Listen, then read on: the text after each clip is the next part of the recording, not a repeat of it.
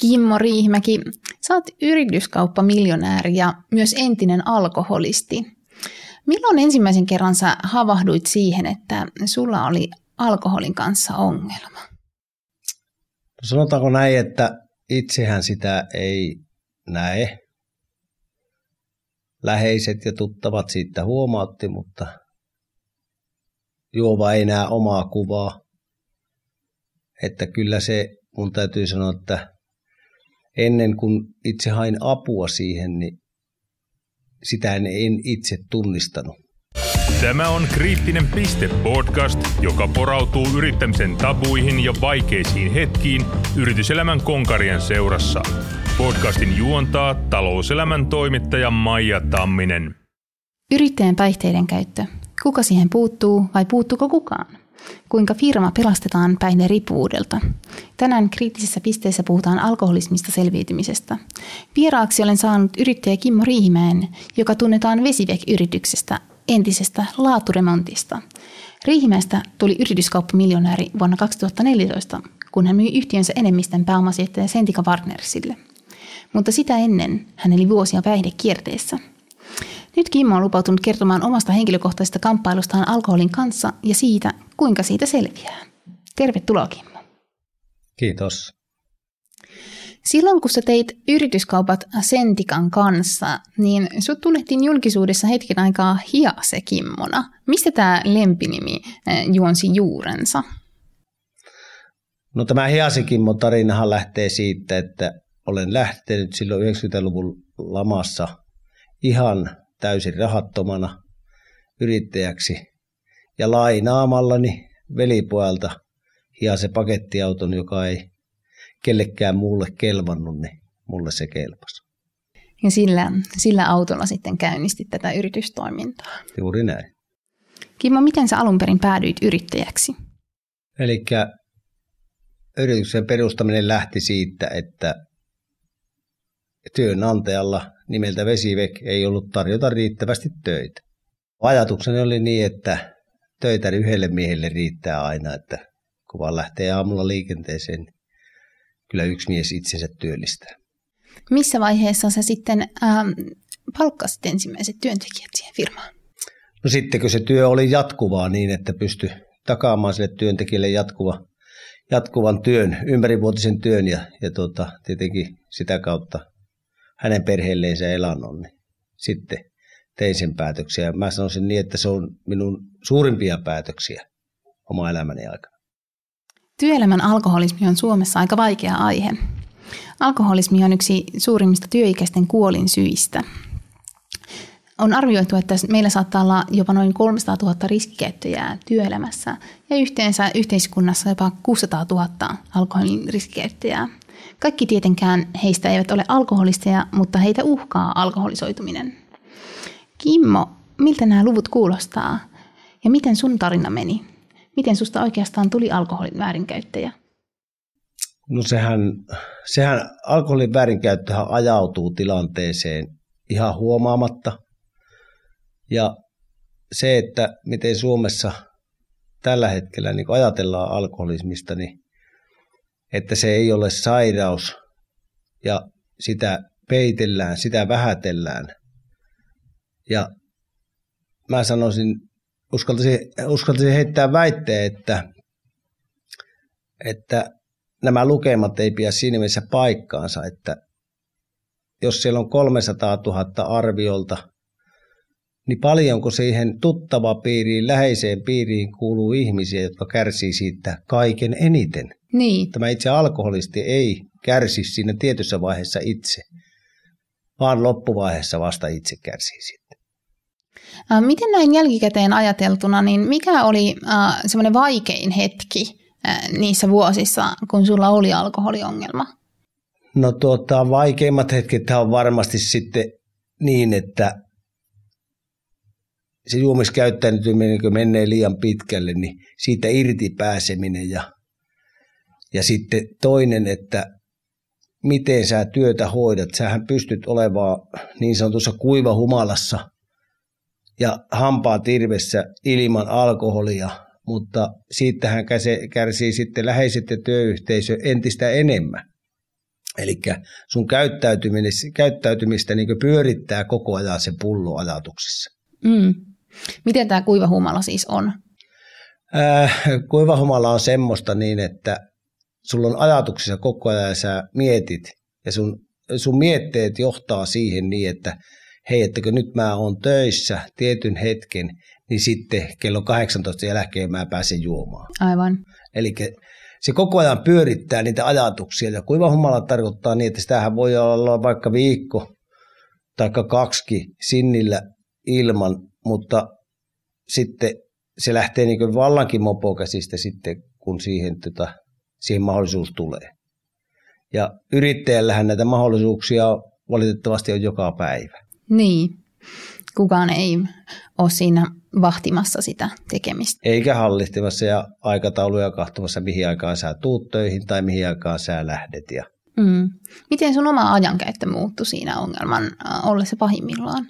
No kyllä valitettava tilanne on se, että enempiä aikaa käytettiin sitten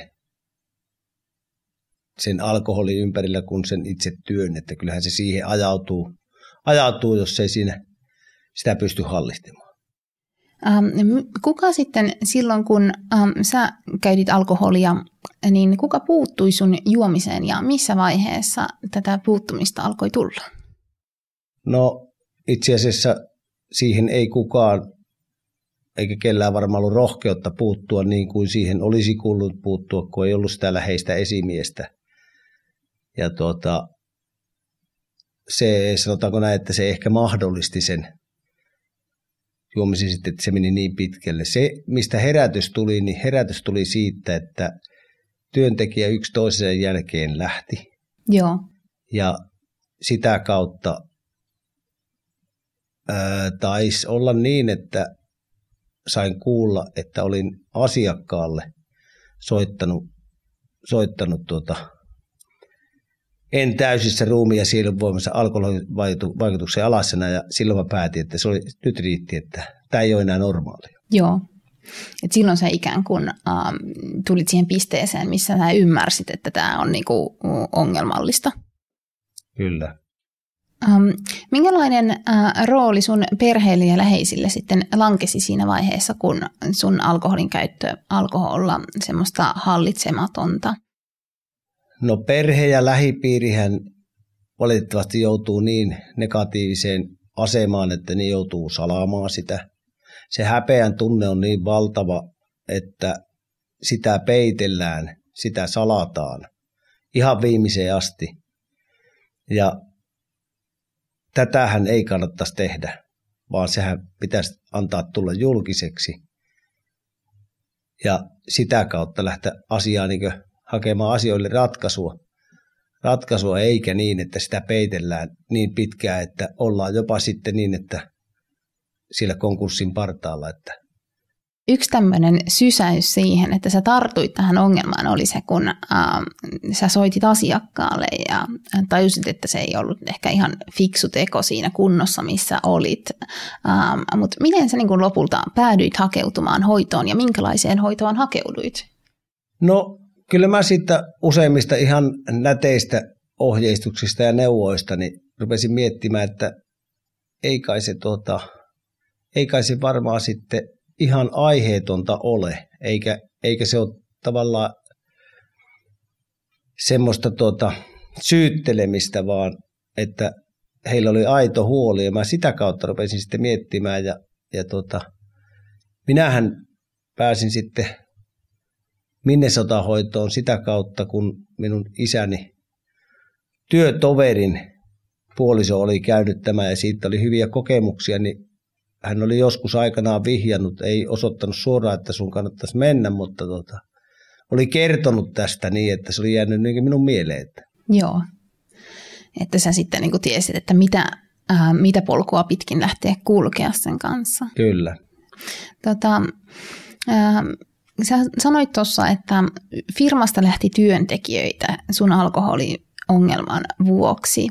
Millä muilla tavoilla tämä alkoholiongelma vaikutti siellä laaturemontissa ja sun työntekijöihin? No se aiheutti semmoista epävarmuutta, että niin kuin kerroin, että kun minä tulin hoidosta takaisin töihin, niin olin yksin. Aivan. Eli kaikki työntekijät ovat, olivat lähteneet ja heidän jälkeenpäin kertoma peruste oli se, että heillä oli huoli niin omasta toimeentulosta ja siksi he lähti hakeutumaan muualle töihin. Keskustelitko mm, silloin, kun sulla oli tämä alkoholiongelma, niin näiden työntekijöiden kanssa siitä? Ei, ei siitä pystynyt keskustelemaan. Ei siitä pystynyt keskustelemaan ja se on, se on, niin kuin, se on hyvä huomata niin, että sitä ei itse näe. Että siitä on paljon esimerkkejä niin, että mäkin lähdin niitä ystäviä ja tuttavia kahtelemaan ja kokoin niin, että on itseni kanssa sinut, että pärjään ilman alkoholia, niin se oli ehkä mykistävää huomata niin, että ei ne olekaan siellä ravintolassa. Eli se juova ei näe sitä itse, että hän on siellä yksin. Hän olettaa, mm. että siellä on muutkin samalla lailla. Ja se on semmoinen harhakuva.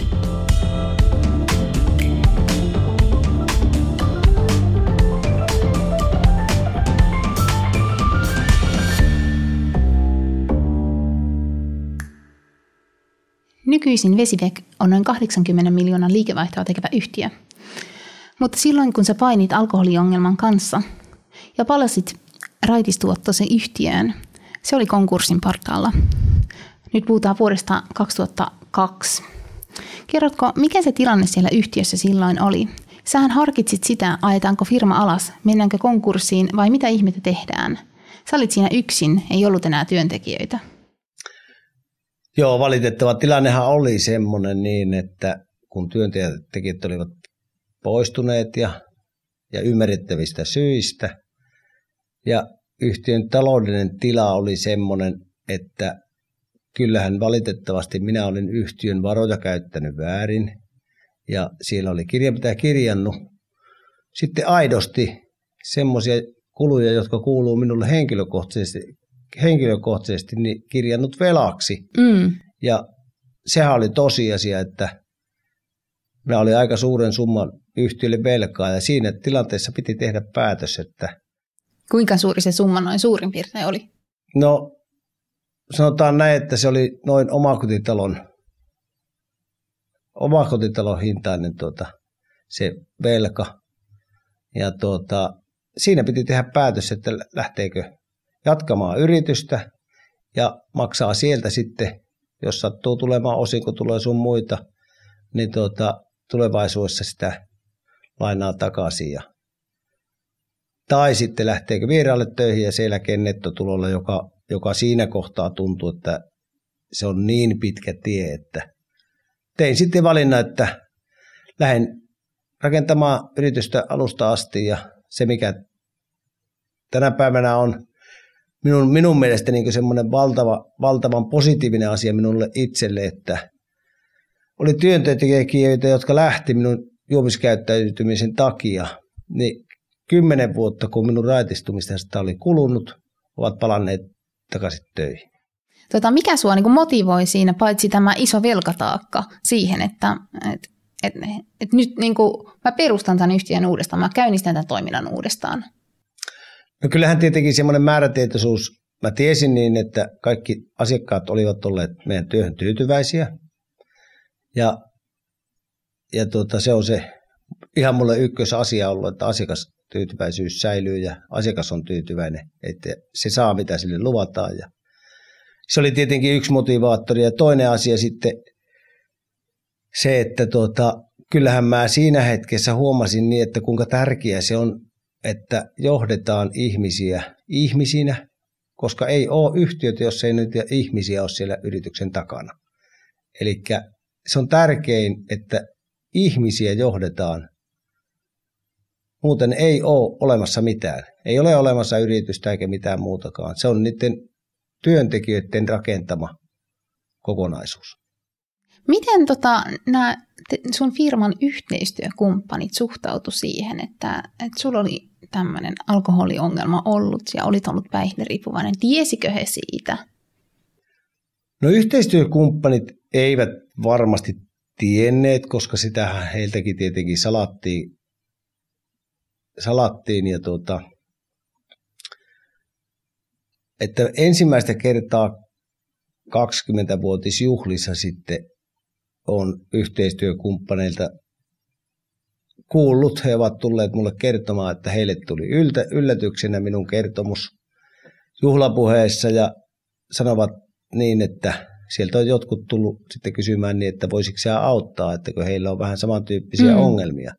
Siellä on ollut yrittäjäkollegoita ja sitten yhteistyökumppaneita. Että kyllä yhteistyökumppanit eivät tienneet.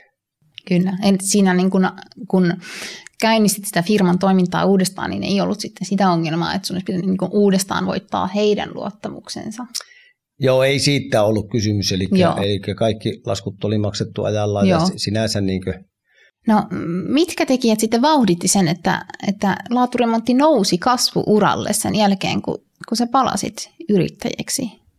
No mä sanoisin ihan kaiken tärkeimpänä nimenomaan sen, että, että se oppi tuli sitä sieltä tuota hoitomallista, että eletään, eletään tuota, tätä päivää ja tehdään se parhaamme, mikä sinä päivänä voidaan.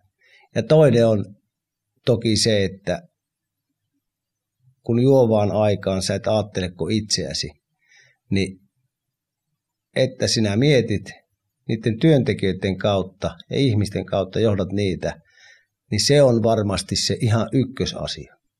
Eli se ähm, kokemus, voi sanoa ehkä, että se muutti sinua jotenkin johtajana. Muuttiko? Kyllä se muutti mua ihmisenä ihan täysin. No. Jos sä vertaisit sitä työkulttuuria, mikä sun firmassa oli silloin, kun sulla oli alkoholiongelma, siihen minkälainen työkulttuuri tai minkälaisen työkulttuurin olet halunnut kehittää sen jälkeen, niin, niin minkälainen se ero on? No se on kuin yö ja päivä että ei silloin juomisaikaan, niin eihän sitä ajattele kuin omaa napaansa, eikä sitä näe mitään muuta.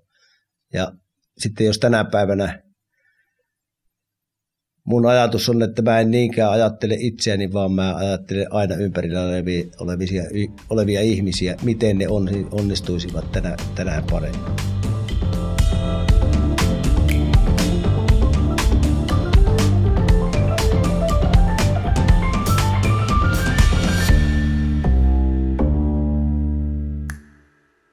Kimmo, mitä sä ajattelet suomalaisesta vaikenemisen kulttuurista alkoholin ympärillä? Silloin kun mä valmistelin tätä jaksoa, totesin, että tähän ei ole ihan helppoa löytää yrittäjää, joka haluaisi palata kokemuksensa alkoholin väärinkäytöstä.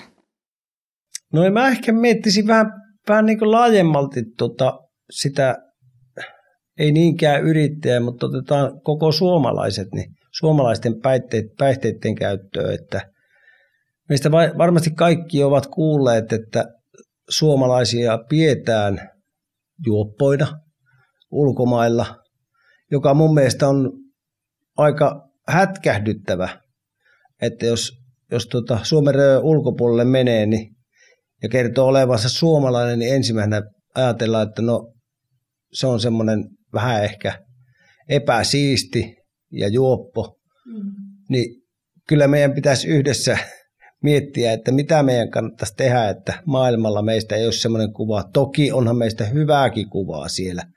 Osaamistaso on korkea ja vaikka, vaikka mitään muuta positiivista, mutta mun mielestä tähän asiaan liittyen, niin kyllä meidän pitäisi oikeasti ymmärtää se, että alkoholi on nautintoaine, ja mä, en, mä oon aina sanonut, että mulla ei ole alkoholia mitään vastaa.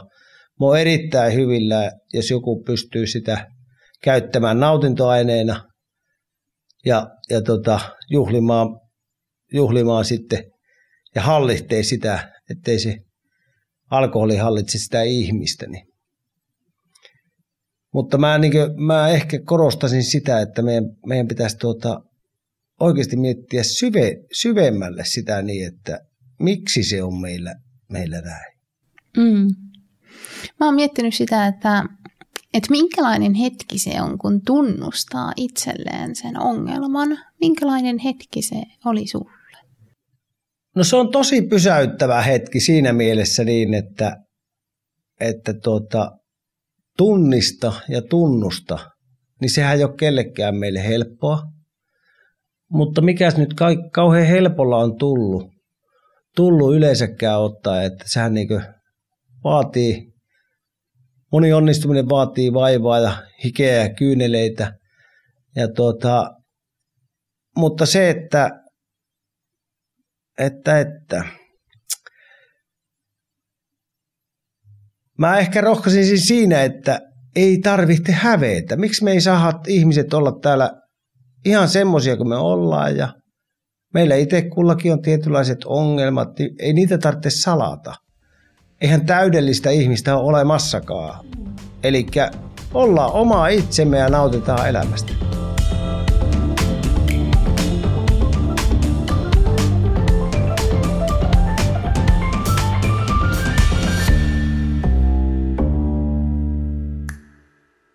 Kimmo, miten sä tällä hetkellä katsot itse tarinaasi? Minä ajattelen tänä päivänä niin, että kaikki on pitänyt tapahtua. Mitään en antaisi pois. Ja mä oon kääntänyt ne voimavaraksi mm. sitten nykyhetkeen, että ne kantaa, kaikki ne niin sanotut negatiiviset asiat, mua kantaa positiivisella mielellä tänä päivänä. Mä oon, mä oon siitä äärettömän kiitollinen niistä ihmistä, ketä minun imperillä on kaikesta huolimatta ollut. Ja kyllä mä edelleenkin korostan sitä, että minä en ole tehnyt, vaan me olemme yhdessä tehneet, että koko työyhteisö on ollut tekemässä tätä menestystarinaa. Että tällä hetkellä meidän koko konserni työllistää sen noin 7500 henkeä. Ja me halutaan pitää semmoista yhdessä tekemisen kulttuuria esillä, välitetään toisista ja tämä väistämättä tuo semmoisen asenteen meille työyhteisöön, että, että tota, missä, on, missä on kiva olla ja kiva työskennellä. Meidän yrityskulttuuri on, on semmoinen ehkä vähän poikkeava siinä mielessä, että me ei haluta, haluta niinkään nostattaa mitään positioita niinkään esille, että mäkin olen sanonut, että jos se on tämä yhtiö edun mukaista, niin mä, mä luon vaikka sontaa tai kerää roskia. Minkälaisia neuvoja sä haluaisit antaa niille ihmisille, jotka ehkä tunnistaa sun tarinasta nyt itsensä? No mä ehkä rohkaisisin tuota, rohkaisisin myöntämään ensiksi itselle. Se ei ole häpeä. Ja mä rohkaisisin, että me kaikki oltaisiin itselle rehellisiä. Se on ollut niin pienestä asiasta kiinni, että kun me ollaan itselle rehellisiä, niin me ollaan väistämättä kaikille muille. Ja sitten, että tähän on saatavilla monenlaista apua. Se ei häirihte työntekoa päinvastoin. Päinvastoin se tota, tuo sinua sitä työn tekemistä ja oot sitten missä asemassa tahansa, niin, niin tota, se tuo sitä työyhteisöä aina vaan lähemmäksi. Että mä sanoisin niin, että rohkeutta, mä käytän sanontaa alkoholismista tai addiktista ihan samaa kuin sairaus, mikä muu tahansa. Miksi me vältellään, koska mm. me voidaan sitä hoitaa ja me voidaan sitten itsekin entistä paremmin jatkossa. Mm. Kuinka pitkä polku se parantuminen on ollut? No alkoholismista ei parannu, koska se on hyvä tunnistaa, että siitä ei parannu, se, se on ja pysyy, mutta ilman alkoholia pärjää erittäin hyvin. Kimmo, puhutaan vielä hetki tästä poikkeusajasta. Me eletään nyt koronakriisissä. Se lisää ihan valtavasti yrittäjien ressiä, kun toimintaympäristö on suuressa murroksessa. Tutkimuksista me tiedetään, että stressi voi olla päihteiden käytön riskitekijä. Kimmo, millä tavalla sun mielestä tässä tilanteessa voitaisiin erityisesti tukea yrittäjiä? No mä ehkä rohkaisisin niin, että, että nyt vallankin kannattaisi muistaa niin, että se murheeseen vie vaan entistä syvemmälle sitä ongelmaa ja se ei stressiä poista, se saattaa hetkellisesti jopa lisätä sitä, sitten tota, sen hetkellisen poistumisen jälkeen. Ja mä näen tässä ison riskin, että tuota, mä sanoisin yrittäjille semmoisen neuvon niin, että kun me ollaan niistä henkilöstö, koko henkilöstöstä vastuussa, niin me ei missään tapauksessa voida, voida sitä tehdä. Että ennemminkin kannattaa tunnustaa, että hetki, että nyt mä en jaksa ja hakea siihen apua. Miten sitten tässä tilanteessa sun mielestä voisi auttaa niitä yrittäjiä, jotka on huolissaan esimerkiksi työyhteisössä jonkun ihmisen päihteiden käytöstä? Minun mielestä meidän pitäisi yhtiöissä kaikkien, ei pelkästään esimiesten, vaan kaikkia huolehtia toisten hyvinvoinnista. Ja nykypäivänä, kun päihteisiin on tullut sitten niin kuin alkoholin lisäksi muitakin päihteitä, jotka eivät tuoksu, niin kyllä erittäin tärkeää on se, että ihan aamuisin ja päivittäin kysytään työntekijälle, mitä sulle kuuluu. Se näkyy kehon kielessä se muutos, jos tällaisia ongelmia tulee. Ja tuota, kyllä mä korostan sitä niin, että me ollaan velvollisia auttamaan ihmisiä. On se addiktio sitten, tuleeko se peliriippuvuudesta vai tuleeko se jostain päihderiippuvuudesta, niin se, sillä ei ole merkitystä, vaan me ollaan, me ollaan velvollisia auttamaan kaikkia meitä ihmisiä työyhteisössä. Kiitos paljon Kimmo, kun tulit Kriittinen piste podcastiin vieraaksi. Ja kiitos myös kaikille kuulijoille. Jos piditte tästä jaksosta, niin jakakaa se ihmeessä teidän verkostollenne. Kiitos.